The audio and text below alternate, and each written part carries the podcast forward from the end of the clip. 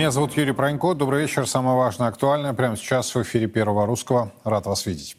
Российская национальная валюта продолжает сегодня свое укрепление. Доллар торгуется на уровне восемьдесят восемь рублей тридцать копеек, евро девяносто шесть шестьдесят. В этом районе эксперты связывают продолжающееся укрепление с тем, что правительство одобрило законопроект группы депутатов и сенаторов о введении штрафов за нарушение правил обязательной продажи экспортной выручки.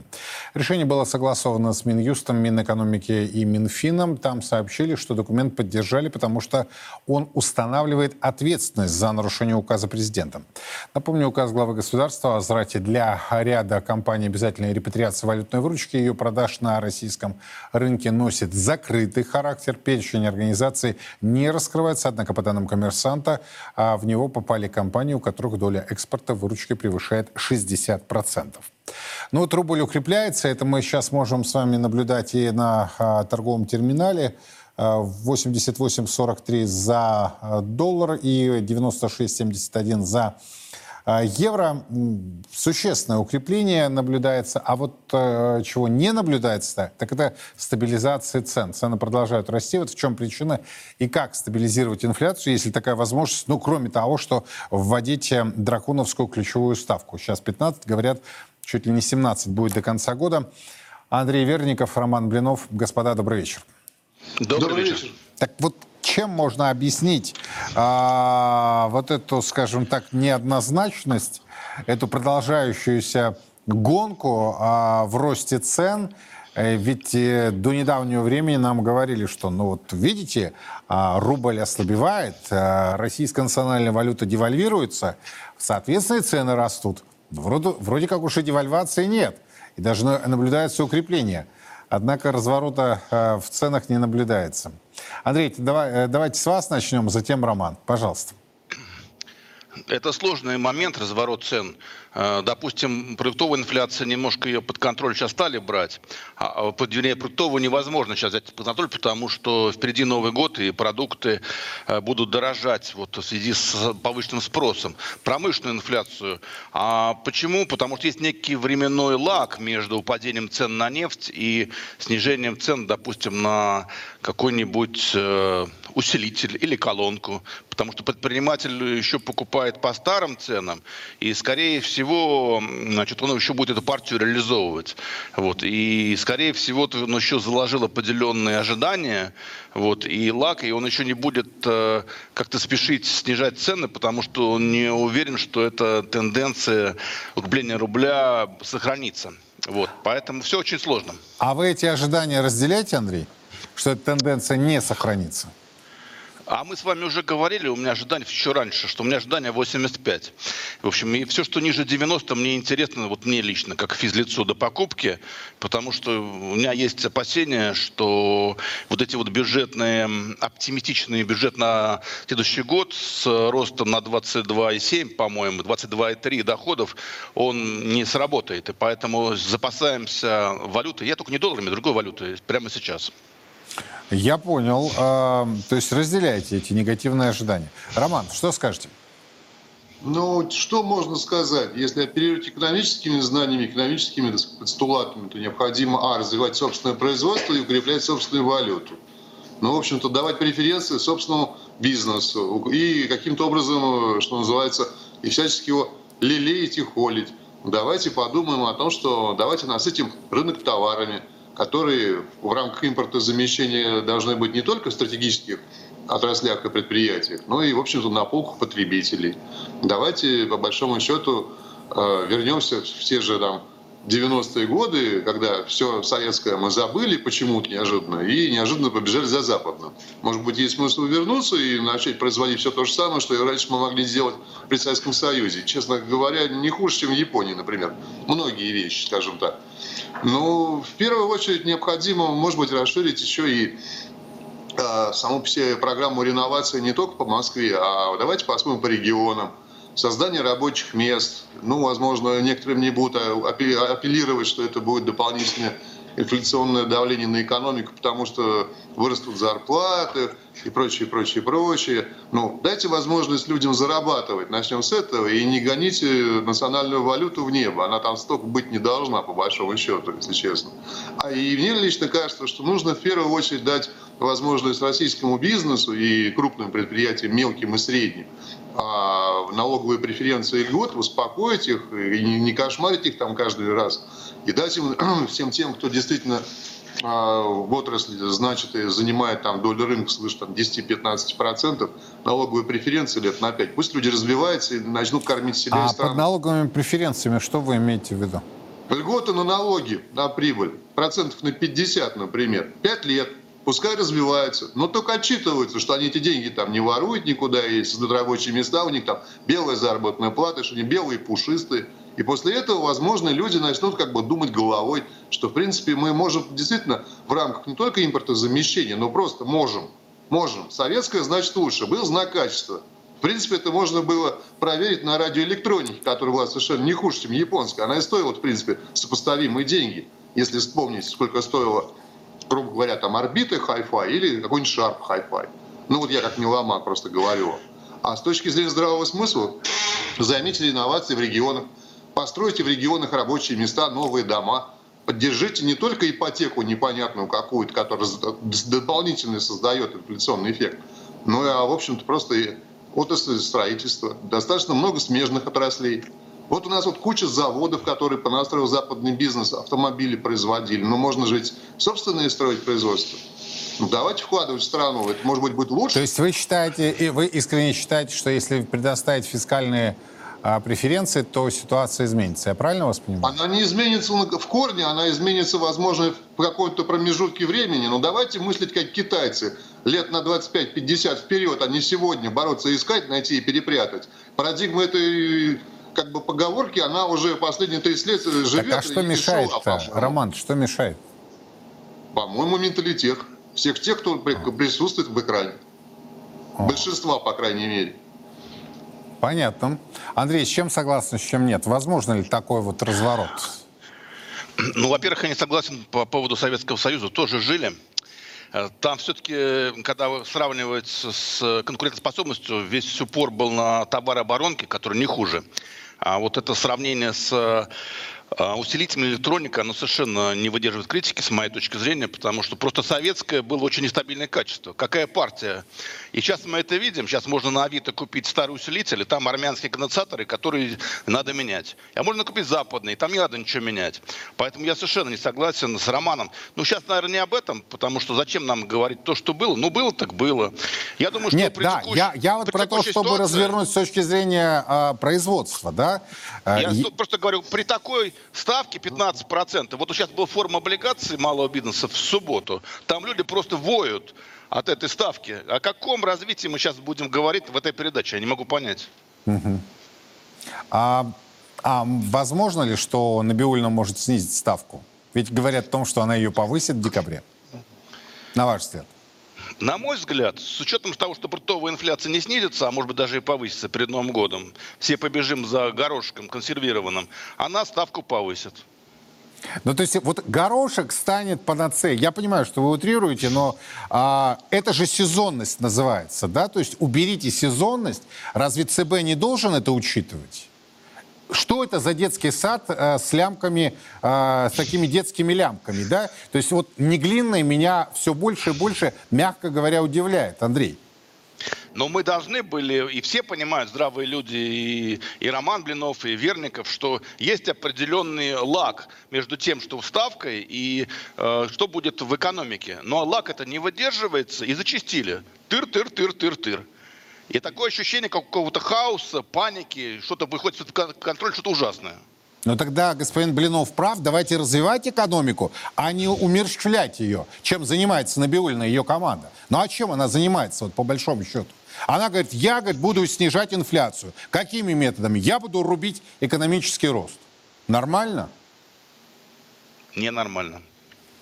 Роман, что скажете? А вы знаете, я не слишком сильно разобрал, что говорил Андрей, так сказать, поскольку я и вас, Юрий, и Андрея знаю достаточно давно, друзья мои, ну, мы очень часто и очень много раз уже укоряли господ Снеглина и госпожу Набиуллину в том числе о том, что они так или иначе, в общем-то, постоянно пытаются умешлить российскую экономику либо экономический рост. Ну, может быть, есть смысл по-другому посмотреть на парадигму. Просто ЦБ во главу угла ставит для счастья для себя инфляцию, и ЦБ неоднократно уже критиковали.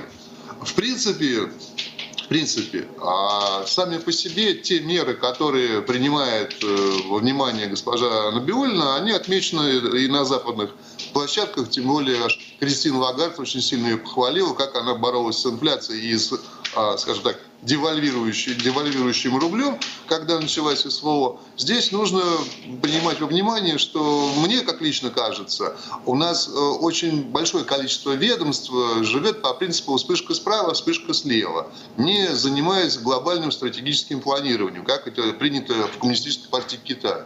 Вот когда мы поменяем эту парадигму, то, наверное, наверное, я надеюсь, что так возможно, в конце концов, будет сделать, мы будем планировать, как это делают в Америке. Займемся экономическим планированием, вернем Госплан в лучшем его понимании, а не в худшем. И я, конечно, понимаю, что Андрей в состоянии купить на Авито что-то, но мне бы хотелось бы, чтобы мы ушли от Авито и пришли бы в нормальные фирменные магазины там, радиоэлектроники там, или еще чего-нибудь, где будет производиться советское либо российское, с качеством не хуже, чем у Тоши либо у Сони. Вот именно в этом-то проблема. Потому что машины-то мы, конечно, можем поменять шильдик с китайского на «Москвич», но я совсем не знаю, что это «Москвич». И крупноузловая сборка на производственных мощностях А З Л К – это, конечно, наверное, прорыв для Сергея Семеновича. И реновация в Москве тоже прорыв для московского региона. Но Россия – это не Москва, и за МКАДом жизнь тоже существует. Об этом надо помнить. Да, я понял. Спасибо большое. Роман Блинов, Андрей Верников были у нас на прямой связи. И мы пытались понять все-таки, как выходить из ситуации, когда, с одной стороны, российская национальная валюта укрепляется, и она укрепляется, я это вижу на терминале, а с другой стороны, рост цен продолжается, и, собственно, вот есть версия ЦБ. Мне, кстати, часто говорят, что вы вот ее цепляете там и так далее. Да я ее не цепляю, понимаете, у меня нет никакого личного выпада. Я просто хочу понять, чего хотят добиться. А добиться они хотят, как они декларируют, таргеты инфляции, да, в четыре процента. Что, дескать, вот когда эту инфляцию достигнем, тогда ставка пойдет вниз. Общался я тоже в эти дни с людьми, с разными, ну вот где-то середина следующего года. А кто доживет до середины следующего года? Ну так вот, из крупных промышленных предприятий. Ладно, они побегут, понятно, в нужные кабинеты к нужным чиновникам, их замотивируют и получат преференции, я не знаю, там, субвенции, фискальные льготы, а малым, средним. Ну вот что делать? Значит, без развития, то есть к никакому, никакого отношения к развитию это не имеет никакого отношения вообще. То есть сейчас попытка идет заморозить ситуацию. И потом это выставить как некое достижение по стабилизации цен. Достижение будет достигаться, уж простите за тавтологию, за счет наших с вами кошельков. А точнее стагнации реально располагаемых доходов и реальных заработных плат. Решетников и компания в Минэкономразвитии и Росстате в очередной раз реального благополучия. Что из этого на поверхности есть? До ближайшей дачи, это так, в лучшем случае, я так понимаю. И не более того. А вот по словам первого зампреда Комитета Госдумы по экономической политике Николая Арефьева, Россия унизительно отстает от других стран по размеру пенсий. Аудиторы Счетной палаты представили данные, из которых следует, что после уплаты всех обязательных платежей у российских пенсионеров остается лишь три тысячи рублей. По словам господина Арефьева, положение пожилых граждан России катастрофическое. Сейчас собираются минимальную зарплату поднять до девятнадцати тысяч рублей. шестнадцать тысяч рублей в месяц средняя пенсия. Это какими мозгами надо думать, чтобы считать, что на шестнадцать, девятнадцать, двадцать тысяч рублей можно прожить, учитывая, что все платно? Я понимаю, что в СССР были зарплаты и пенсии не очень высокие, но было все бесплатно. Однако, по мнению главы Минфина, сейчас в стране проводится денежно-кредитная политика, которая, вы не, позв... не поверите, позволит стабилизировать цены. Центральный банк отвечает за инфляцию. Да? Соответственно, все решения, последние поставки были связаны с тем, чтобы не допустить раскрутки э, роста потребительских цен. Поэтому, э, если Центральный банк видит, что мер недостаточно, то, конечно, э, значит, э, будет рассматривать и иные решения. Но хочу сказать, что с точки зрения бюджета, да, э, потому что бюджет э, финансирует расходы, и если они э, превышают возможности, то есть большие дефициты, то это один из инфляционных факторов. Так вот, возвращаясь к бюджету, хочу сказать, что в нынешнем году, в следующем году бюджет исполняется устойчиво. Данные по бюджету текущего года не являются как-то, значит, основанием для того, чтобы э, э, говорить о политике э, проинфляционной. Да, курс у нас был одним из факторов инфляции, э, ослабление курса. Сейчас ситуация изменилась, сейчас курс э, укрепился.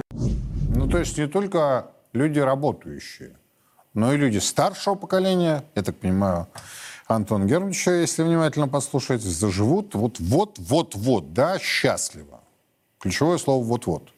Когда он наступит, никто не обещал. Но именно он обещал вот эту пресловутую тысячу. Именно он обещал людям старшего поколения путешествия, помощь внукам, ну и далее по списку. Его, джентльменскому. Или не джентльменскому. В чем суть провала? И вообще, э, на какой стадии сейчас находится так называемая пенсионная реформа?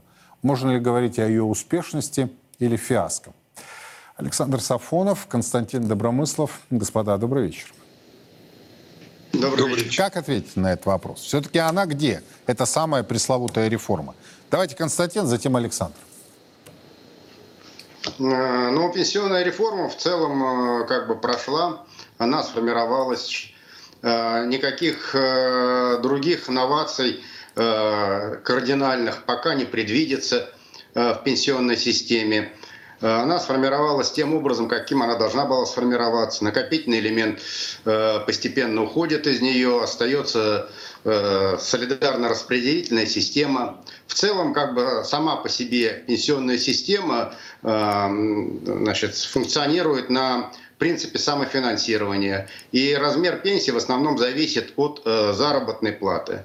Значит, вся проблема в размере пенсии у пенсионеров это в том, что в нашей стране в большинстве случаев низкие заработные платы. Не может быть больших пенсий при больш... низких заработных платах. Это вот основной такой тезис. То есть реформа удалась, я правильно вас понял, Константин? Реформа не удалась, она сложилась так, как есть. Ну, значит, это не ответ. Подождите, что значит так, как есть? Как есть они приняли, вот она так и сложилась. Значит, а она сложилась есть? на принципе самофинансирования. Значит, других средств нет. Она солидарно-распределительная. Средства на пенсии поступают от, э, при уплате э, страховых взносов, заработных плат. Поверьте, а аудитория нашей программы вообще в курсе, как формируются пенсии. Вы мне скажите, пенсионная реформа удалась или потерпела фиаско? Если вы говорите о размере пенсий, то, безусловно, размеры пенсий низкие. Если вы говорите о самой формировании системы, как она э, строится, то, в принципе, тут к ней претензий особых нет. Я понял. Господин Сафонов, что скажете? Фиаско, провал или полный успех? Мы-то уж с вами неоднократно это обсуждали. Ну, вы знаете, давайте как бы определим э, цели пенсионной реформы, которые, во-первых, у нас их было много, да, начнем с этого. Э, и каждый раз э, задача пенсионной реформы заключалась в том, чтобы решить э, или достигнуть нескольких целей. Ну, первая цель, безусловно, это всегда позиционирование необходимости повышения пенсий. А вторая э, цель — это создание э, устойчивости, э, финансовой устойчивости системы. И вот если мы посмотрим на э, историю э, всех трансформаций пенсионной системы, то обратим внимание, что увеличение пенсий э, э, там, на значимую сумму проходила в начале двухтысячных годов по решению президента, да, когда президент принимал решение производить индексацию, иначе назывался валоризация пенсий. Это не было связано ни с повышением пенсионного возраста, ни с изменением там, тарифной политики. Это было политическое решение президента в части того, чтобы осовременить пенсии. При этом не бралось во внимание, в том числе, так сказать, и предыдущая история, связанная с низкими заработками.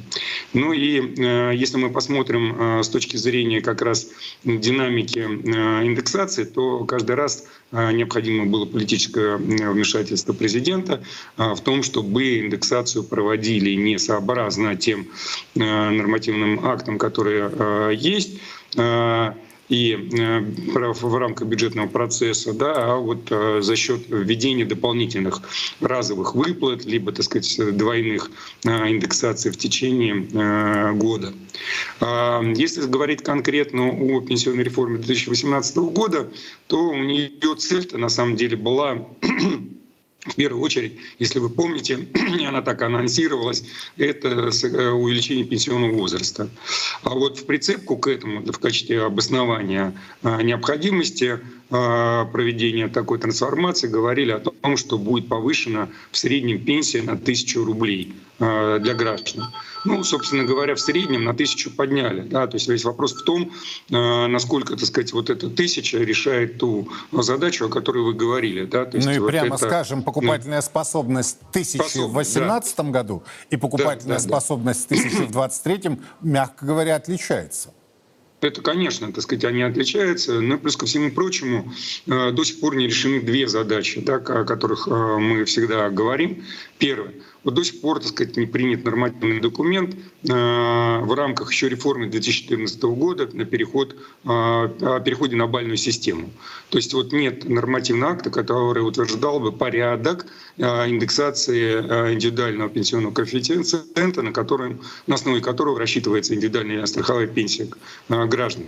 То есть если посмотреть на статистику, то э, вот этот индивидуальный пенсионный коэффициент, он индексируется э, совершенно по-разному в разные периоды времени. То он не индексируется, то он индексируется. Александр, простите, ради бога, то что прерываю. А вы знаете, как в народе эти баллы называются? Я, к сожалению, даже не могу воспроизвести это в эфире. А народ-то у нас четко вот понимает суть так называемых реформ.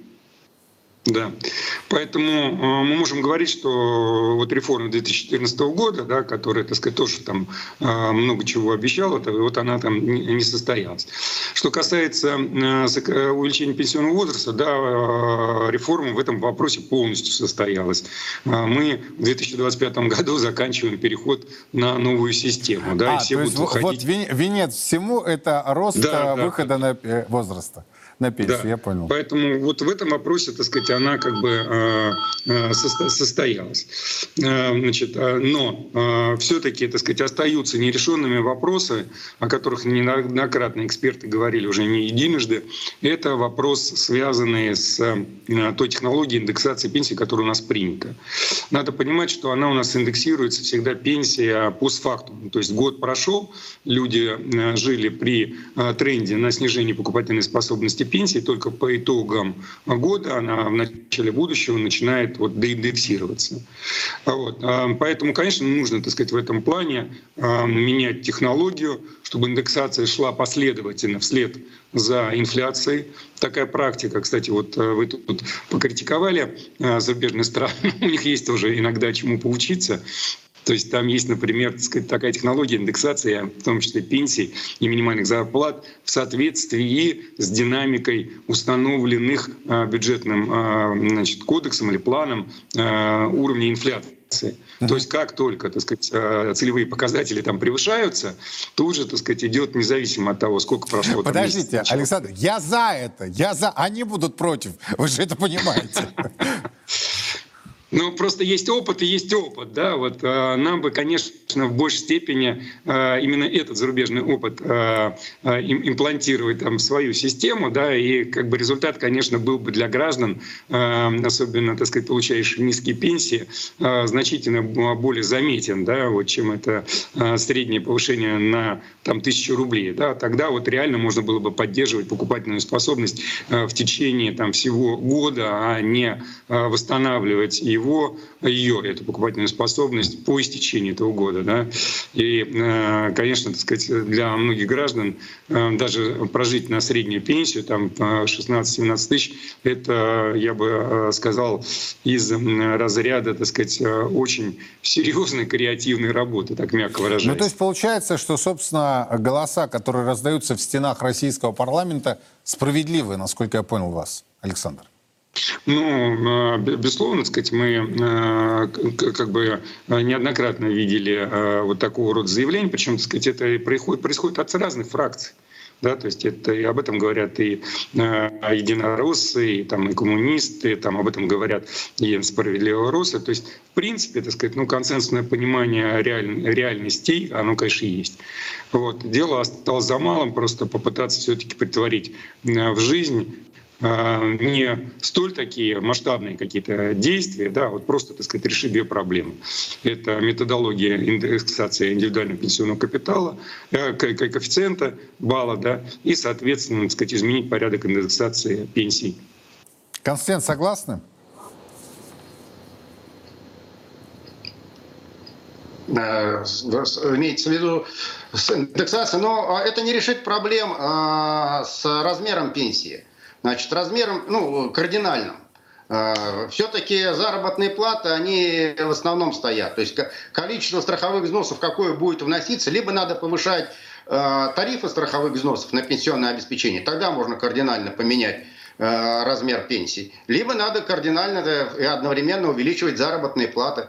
Нет, да, ну вот Минэконом... вы не согласны с Минэкономразвития? Господин Решетников докладывает постоянно о росте реальных заработных плат.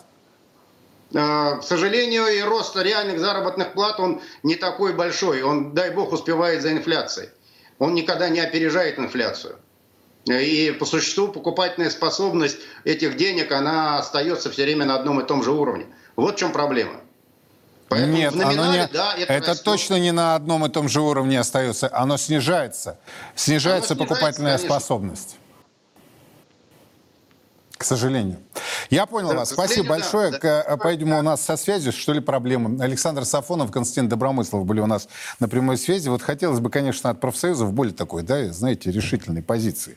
Не только санаториями, там, путевочками занимались, но и вот, и не только ходили в правительство, там, это называется, по-моему, у них трехсторонняя комиссия, там, правительство, типа работодателей, типа профсоюзы. На самом деле, вот как чиновники решат, все так и будет. А вот хотелось бы, да вот, ну, они же профсоюзы, так... Я в свое время из профсоюза ушел, потому что меня достали эти двойные стандарты, тройные стандарты. Тем, кто там примазался к кормушке, они там более-менее, а все остальные как-то так. Их трудовые проблемы практически никого не касаются. Ну, возможно, я ошибаюсь. И вот эти профсоюзы, как они называют себя, Федерация независимых профсоюзов России, ух, какая сила. Может быть, когда-нибудь и увидим эту силу в реальности.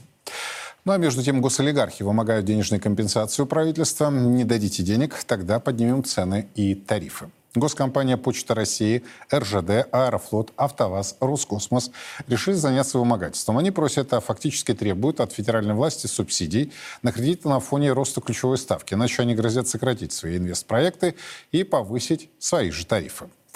В этой ситуации поражает откровенный посыл, что стало причиной данного шантажа, который может вылиться в введение новых налогов и повышение старых. Первопричина – решение цэ бэ повысить ключевую ставку. Повышение процентной ставки, оно выжимает, оно действительно блокирует экономическое развитие, выжимает деньги из реального сектора на валютный спекулятивный рынок, разгоняет тем самым инфляцию, и это идет по дурному кругу, замкнутому, который мы видели в две тысячи четырнадцатом году.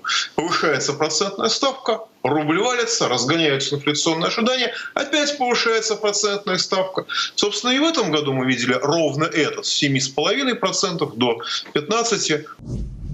Это такая странная экономика, потому что в девяноста девяти и девяти десятых процентов случаев экономике выгоден спрос, да, монетизированный, и платежеспособный спрос. А мы построили такую странную экономику, где ЦБ исполняет роль вынимания затычки из бассейна. Пусть в нашей экономике будет поменьше, в этом бассейне нашей экономики будет поменьше воды. Пусть в нем поменьше будет людей плавать или бизнесов. И это, конечно, выглядит все, ну, как бы тупиково. Это в моменте, может быть, и решает какие-то проблемы, скажем, ну, не, нет сейчас э, э, какой-то гиперинфляции, там, паники вокруг потребления, но цена этому все та же, это остановка, остановка, остановка. Ну, к этому можно добавить еще и ожидаемую сверхприбыль банков в три триллиона рублей по итогам две тысячи двадцать третьего года. Кстати, где также доминируют именно госбанки, такие вот монстры, да? А, речь идет о госолигархате, не просто олигархах, а госолигархах. Они, на мой взгляд, еще более опасные, чем те, кто занимается частным крупным бизнесом, потому что эти реально могут шантажировать. То есть они говорят, мы эр же дэ, да? Ух!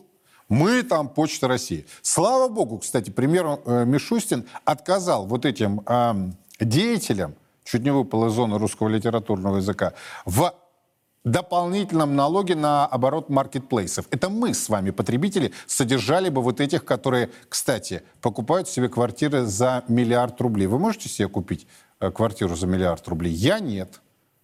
Надеюсь, кто-то из вас может. Ну, искренне буду рад.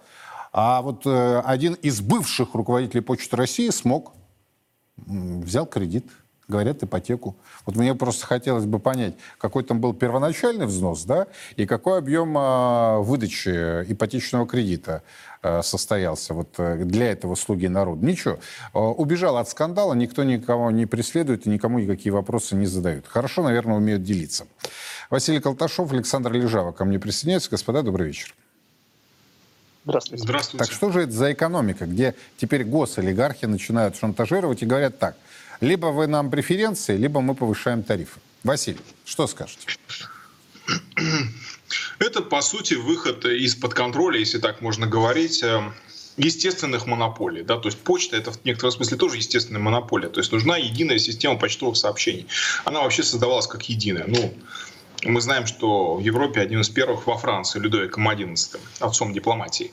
И когда они были переведены на рыночные русла, оказалось, что они должны находиться на самофинансировании, то есть они должны самоокупаться. Но я понимаю ситуацию, когда, например, эр же дэ говорит, мы будем строить новую линию железных дорог, параллельный трансип. Поэтому взамен на наши акции, пожалуйста, дайте нам капитал для инвестиций. Ну, например, пусть это сделает Банк России. В этой ситуации я понимаю. Ситуация просто дайте нам денег, иначе мы что-нибудь повысим. Да? Ну, она порождена тем, что никто никогда не заглядывал, что там творится внутри. То есть было провозглашено, что вы теперь на рыночных рельсах, вы зарабатываете кто как умеет. А что у вас там внутри, какова ваша политика, нет ли здесь коррупции? Ну, коррупции в широком смысле и в глубоком смысле, в плане испорченности, да? Не ставите ли вы свои личные и частные интересы выше общественных и государственных? Вы же вроде бы как вот такие корпорации, ставят, которые случились в стране. Василий, вы прекрасно знаете ответы на эти вопросы. Ставят и платят себе огромные бонусы за убыточную работу. Абсолютно. Платить бонусы за убытки компании – это э, наше российское ноу-хау. Это у нас очень принято, очень распространено. Э, никто за это никогда не наказывал и не сменял. В общем, государство еще не повело себя ни разу как настоящий главный акционер. То есть оно не брало за, за шкирку вот этот весь менеджмент этих структур и не встряхивало его. И, не, и, и не, не выбрасывала его, не заменяла там качественно, радикально состав управленческий. То есть этого ничего не было. Предполагается, что эти компании, они должны позволить государству снять себе нагрузку раз, сохранить решение проблемы того или иного вида для экономики и для страны два, и в-третьих, даже, может быть, привести деньги. Привести деньги в казну, да? Это, это теоретическая модель, как это должно функционировать. Сколь далеко реальное положение дел от этой теоретической модели? Я думаю, очень далеко. Я, э, как и вы, сегодня читал одного тоже госолигарха. Он автомобилями, Василий, занимается. Он сегодня нам рассказывал, какой он бедный, несчастный, как, э, несмотря на такой уникальный рынок, который, казалось бы, занимай, производи и так далее. Он говорит, не, не будем сокращать на десять процентов объем производства. Не буду говорить, ну, я думаю, все догадались, о каком предприятии автомобилестроения идет речь. Господин Лежава, что скажете по сути? По сути, могу сказать буквально следующее. Жирные коты используют свое политическое влияние, чтобы сбежать дисциплины рынка и заставить общественность оплачивать свои производственные издержки. Это сказал не я, это цитата Роберта Кеннеди-младшего. Он говорил про, свою, про своих местных олигархов, но это в полной мере относится и к нашим. Однако перед тем, как пинать тот же самый эр жэ дэ и прочих, там Роскосмос, надо сказать буквально следующее. Кто виноват в том, что теперь все эти госкорпорации обратились в правительство с тем, чтобы им компенсировали вот эти вот, предоставили субсидии на компенсацию повышения процентных ставок? Кто процентные ставки повысил? Не они же сами. Это сделал Банк России. Сначала он печатает все большее количество рублей, потом поднимает ставку, потом опять печатает, опять поднимает, опять печатает, опять поднимает. Скорее всего, в декабре опять ставка будет повышена. А что, опять компании прибегут в правительство, будут деньги требовать? Это, вы знаете, напоминает... Думаю, да. Думаю, да. Напоминает старую антрепризу Михаила Жванецкого. Консерватория, аспирантура, мошенничество, афера, суд, Сибирь.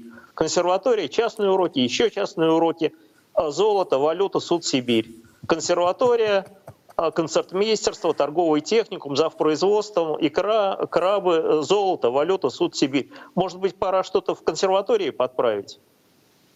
Браво. Спасибо большое. Василий Колташов, Александр Лежава были у нас на прямой связи и вспомнили Михаила Жванецкого. Его действительно очень четко, вот прям сто из ста добивается, выбивается э, вот тем э, фрагментом, который привел Александр.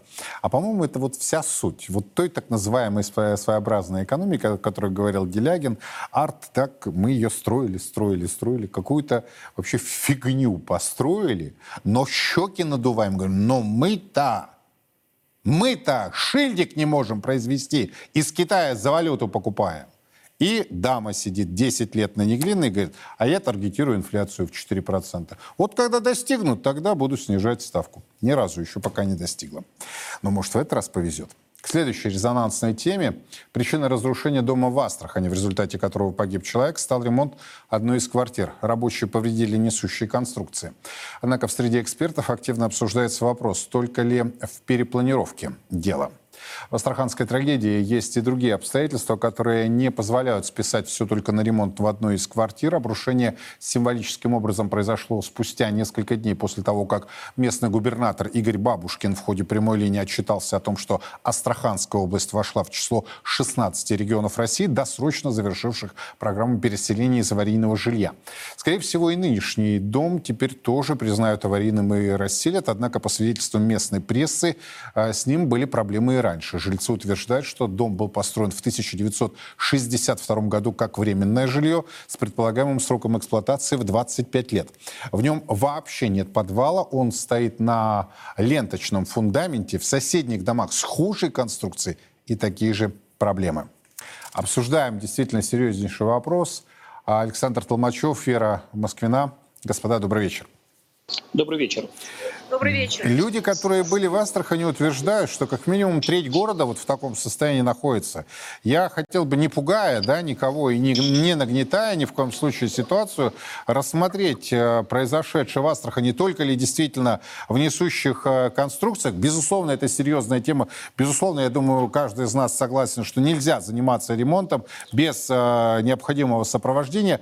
Однако, только ли вот действительно в перепланировке дела? Вера, давайте с вас начнем, потому что единственная дама, а затем Александр. Пожалуйста.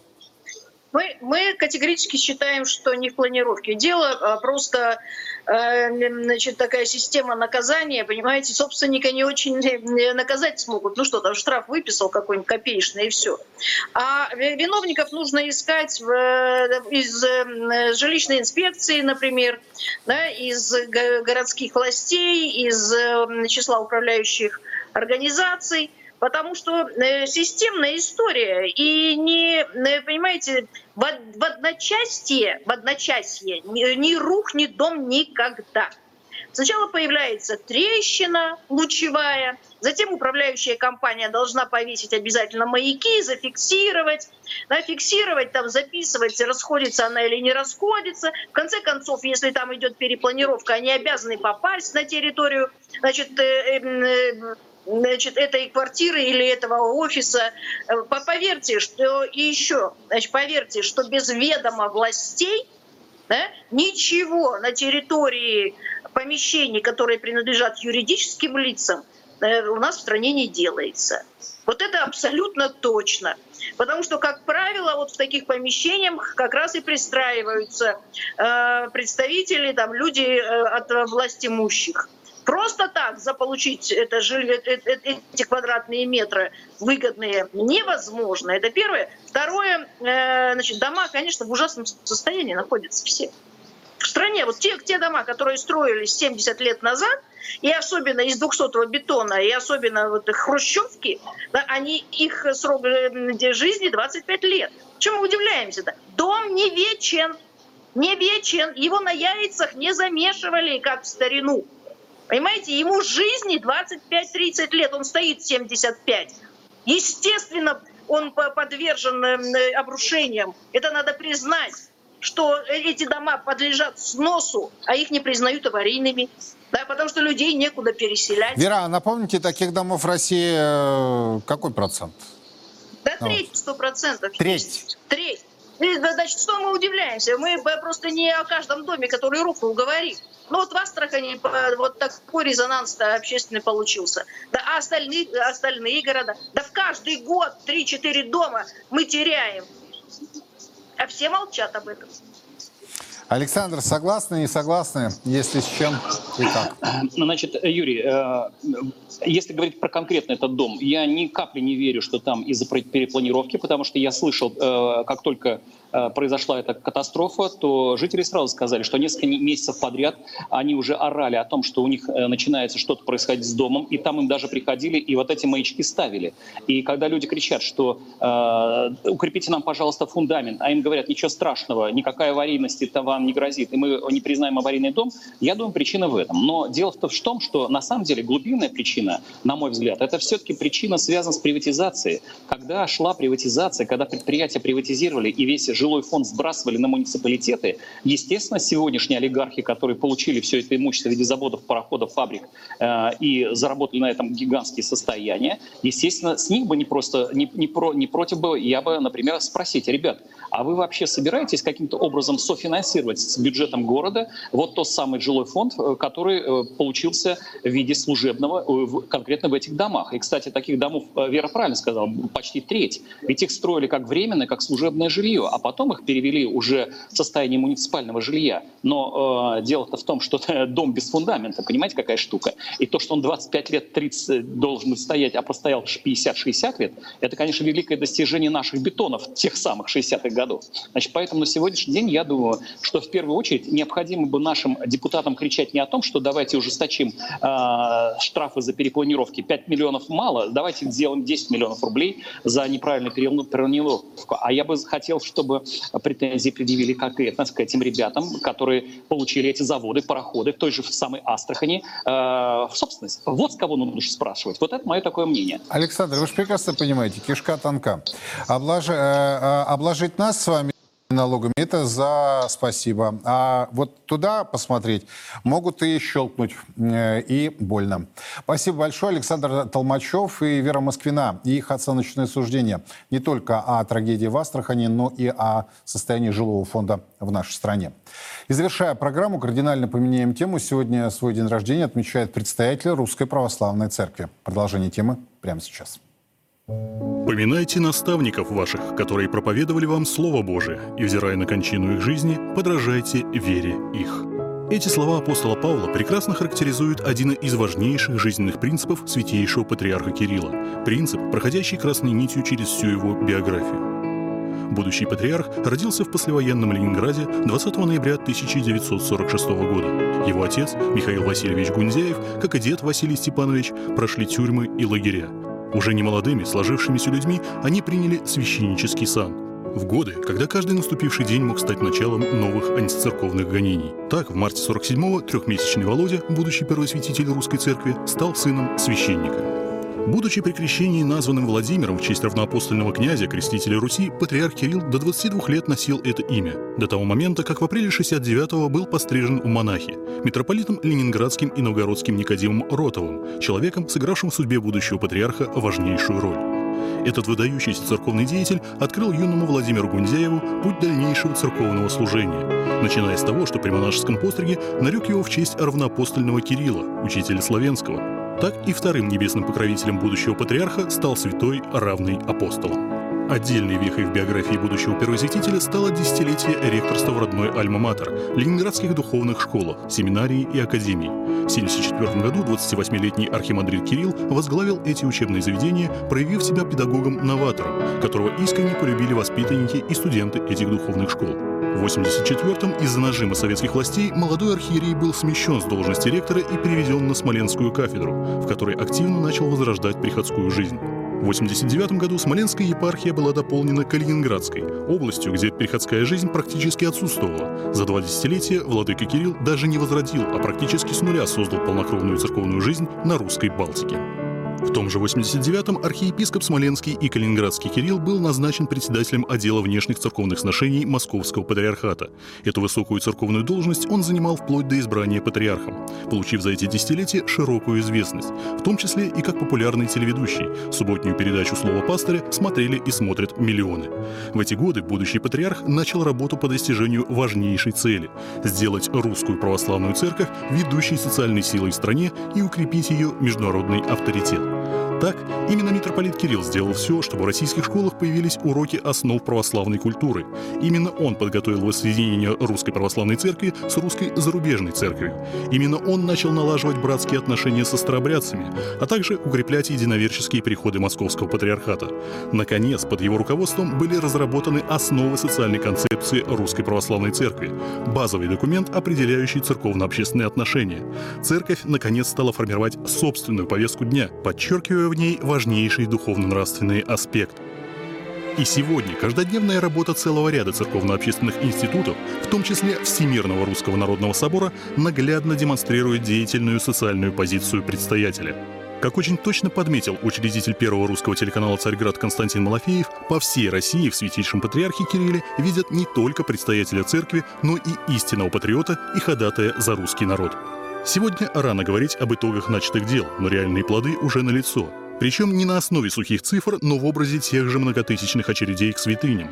Так, в эти самые дни завершается всероссийский молебен о победе, принесение мощей святого великомученика Георгия Победоносца во все регионы России. Около миллиона верующих, за полгода успевших поклониться небесному покровителю русского воинства в более чем ста городах нашей страны, разбивают идеи о безрелигиозности нашего общества. И именно это самый наглядный пример миссионерских усилий патриарха Кирилла. Многое и благое вам лето, ваше святейшество, и спала эти деспота.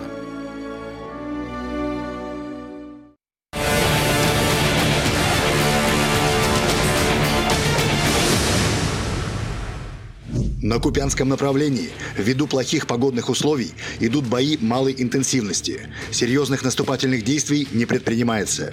За сутки на данном рубеже отражено три атаки штурмовых групп ВСУ. Также нанесено поражение скоплением живой силы и техники противника в районе населенного пункта Синьковка Харьковской области. Потери ВСУ составили до тридцати военнослужащих и до четырёх единиц техники различной модификации. На Краснолиманском направлении слаженными действиями подразделений российской группировки войск во взаимодействии с армейской авиацией и артиллерией отражена атака штурмовой группы противника в районе населенного пункта Григоровка Донецкой Народной Республики. Кроме того, нанесено поражение живой силе и техники ВСУ в районе населенных пунктов Ямполовка и Серебрянка Донецкой Народной Республики. Потери противника составили до пятидесяти военнослужащих и две единицы бронетехники противника. На Донецком направлении в районе населенных пунктов Клещеевка и Андреевка российские подразделения взяли несколько важных опорных пунктов врага и отбили одну контратаку. Также нанесено поражение живой силе и техники ВСУ в районе населенного пункта Курдюмовка Донецкой Народной Республики. На Авдеевском участке фронта продолжается трехстороннее огневое давление на противника. Так, в районе населенных пунктов Новокалиново и Бердычи российские войска продвинулись вглубь обороны противника на полтора километра. По Авдеевскому коксохимическому заводу работает артиллерия и армейская авиация. На южном фасе обороны врага российские бойцы смогли почти полностью овладеть промзоной, взяв ряд ключевых высот. Фиксируется продвижение наших войск в районе населенных пунктов Водяное и Северное. Общие потери ВСУ на данном направлении составили более ста тридцати военнослужащих убитыми и ранеными и до девяти единиц вражеской бронетехники. На южнодонецком направлении из-за неблагоприятных погодных условий наступательные действия российских войск были приостановлены. Также российской артиллерией и огнем армейской авиации было нанесено поражение живой силе и техники ВСУ в районе населенного пункта Новомихайловка Донецкой Народной Республики. Потери противника составили до семидесяти военнослужащих и до трех единиц техники различной модификации. На Запорожском направлении конфигурация линии фронта на сегодняшний день не изменилась. Продолжаются серьезные боестолкновения в районе населенных пунктов Каменская, Жеребянки, Пятихатки и Работино. Силами артиллерии и авиации нанесено поражение скоплением живой силы и техники ВСУ в районе населенного пункта Вербовое Запорожской области. Уничтожено до двадцати военнослужащих и две единицы бронетехники противника. На Херсонском направлении продолжаются операции по уничтожению закрепившегося противника в районе населенных пунктов Крынки и Казачьи лагери. В результате комплексного огневого поражения уничтожено до сорока военнослужащих ВСУ, а также три единицы вражеской техники.